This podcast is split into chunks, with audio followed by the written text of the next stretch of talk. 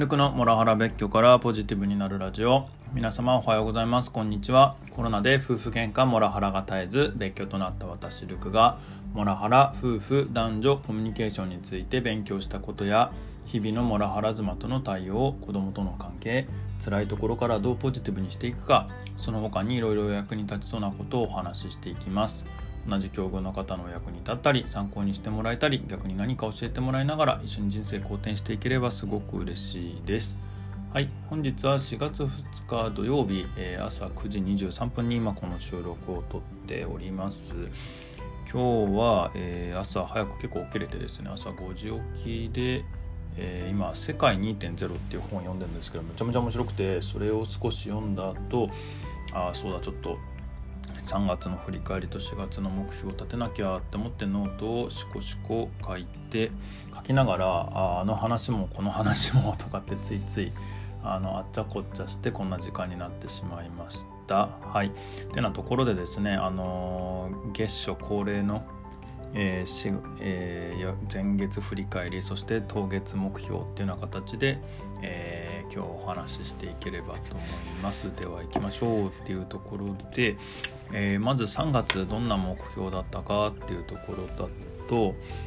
そのままコメントしてっちゃうかもしれないですけど言っていくと、まあ、3月まで離婚協議を進めてできれば3月中に決着をつけたいっていう話があったんですけども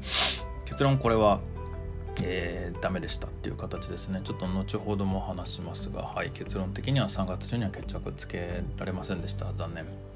で続いて、えー、図解投稿は月水金の毎朝7時をやる。これはですねやれましたっていう感じで、えー、ほぼ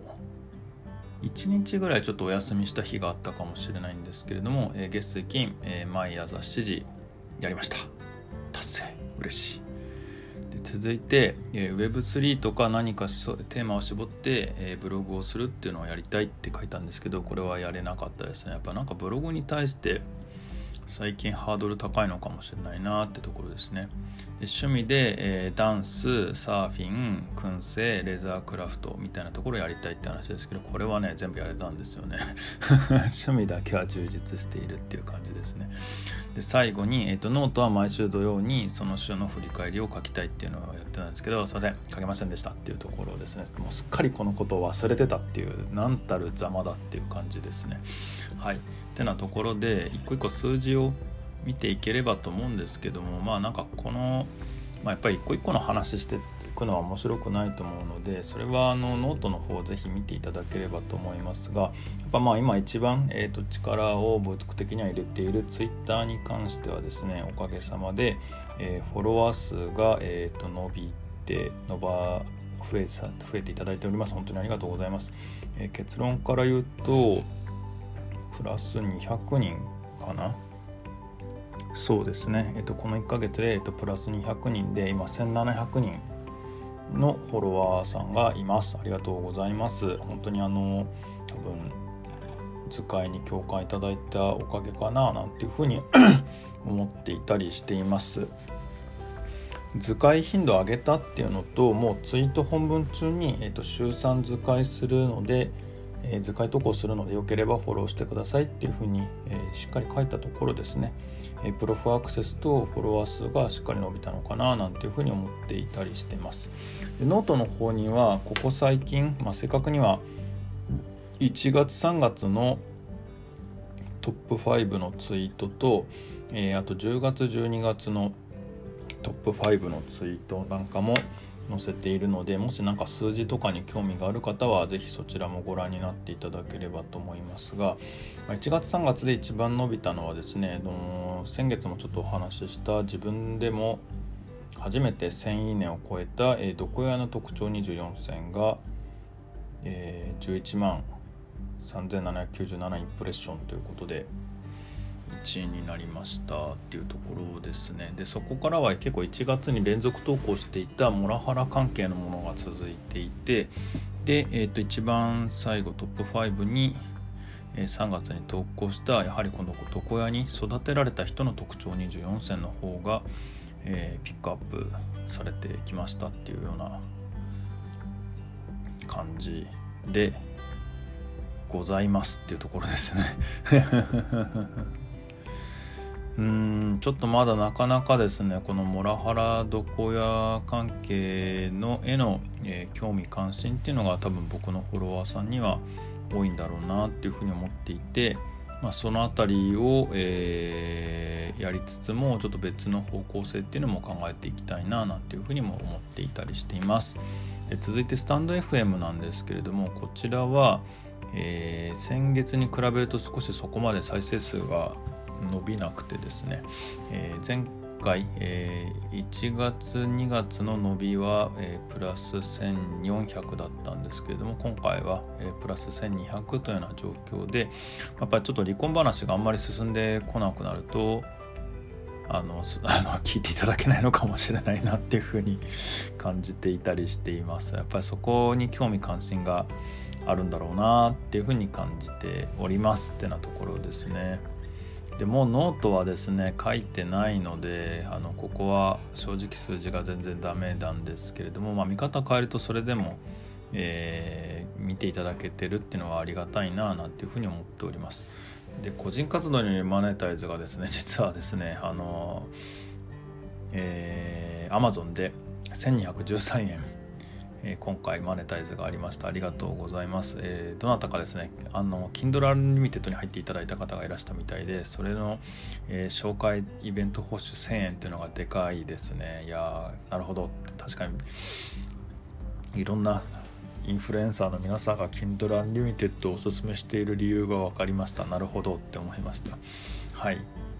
でも大変感謝です。ありがとうございます。筋トレ体重のところでいくと筋トレは449日目ということでえー、日々引き続き毎日毎日できてたりしてるんですけども体重が増えちゃってですね前回先月7 1 4キロだって話だったんですけども今月は7 3キロなんですよね、まあ、よく食べてるからだと思うんですけれどもね当たり前なんですけど朝食べない、えー、昼食べないか、えー、食べないか少し食べたりまあ少しじゃないこともあるんだろうなで夜はほんとがっつり食べてて昨日も、えー、焼肉食べちゃいましたっていう感じなので、まあ、特に金土日はがっつり食べて酒も飲んでっていうことをやってるのでまあ当たり前だけどそれが良くないんだろうなっていうふうにも思ってたりしてます。まずプロテインを飲んでちょっとお腹をいっぱいにするとかした方がいいかもしれないななんていうふうにも思いました。続いて英会話なんですけれども、えー、先月はですね10回しかやってなくてですねちょっとまずいんですよね。あの前は15回とか20回とかやってたので3日に一遍ペースになってるのがちょっとよろしくないなと思っていてちょっとここはやっていこうと思ってます。ただですね先月頑張ったこととして一応オンライン TOEIC を受けたんですよね。で結果650点で良くも悪くもないというか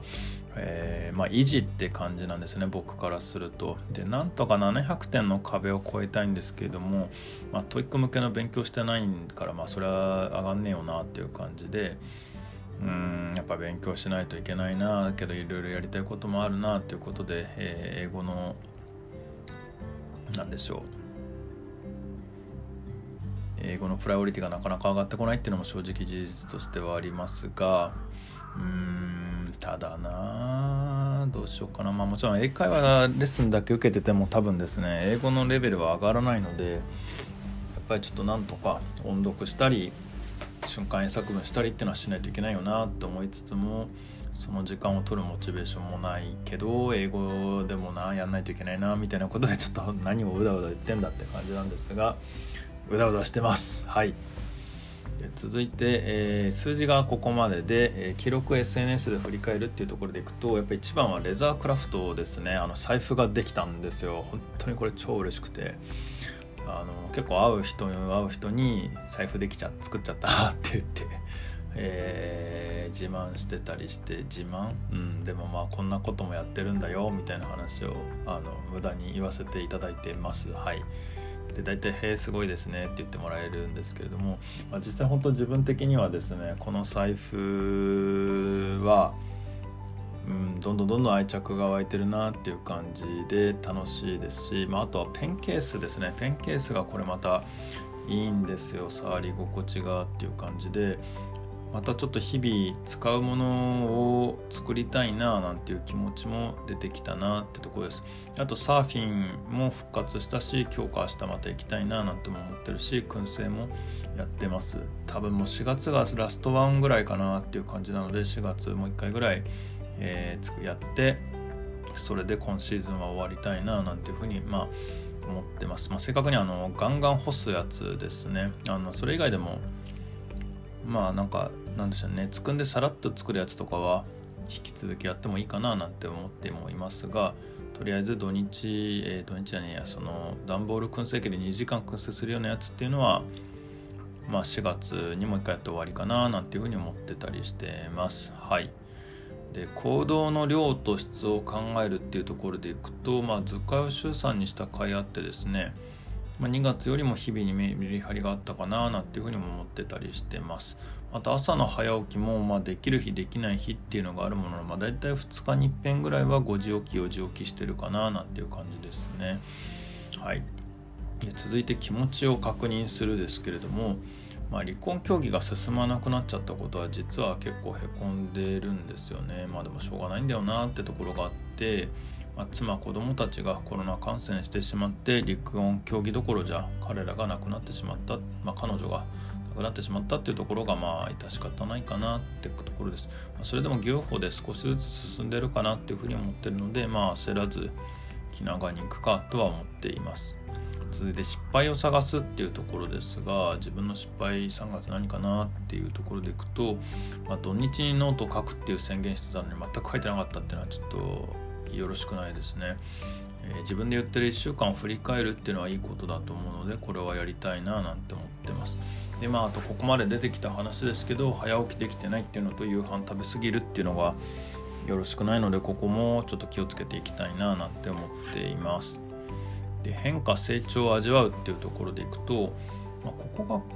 ここ最近の一番の変化かもなっていうところなんですけど仕事が楽しくなってきたかなっていう気がしてて、まあ、特に今あの新サービス立ち上げに関わっていてかつそこに結構自分がどっぷり入ってるんですけどもここが結構ワクワクできてきたような感覚が出てきましたね。それがなんでしょうねモラハラ前というかコロナ前の仕事に対して自分のモチベーションが高い状況の気持ちに戻ってこれたかななんていうふうに気がしててうん本当別居してから1年かかったなっていう感じですね。コロナ中は本当に悲惨ででで去年1年別居してもうなんでしょうね。なんかある意味妻がこうなっちゃったのってまあ仕事にどっぷりだったせいっていうのもあったのででもちろんそれは自分も悪いんですけれども、まあ、仕事に対してもちょっと、まあ、そういうことを今日なんでしょう、まあ、そういうことってまあ長時間労働をまあなんでしょうねサービス残業はしてないんですけれどもでも長時間労働をやむなしとする仕事に対してちょっと苛立ってたというか、まあ、そういういう時間を過ごさないようになるべく自分の時間を作ろうっていう気持ちになっていたところがあったので本当なるべく仕事をしないっていうことを頑張ってたんですが、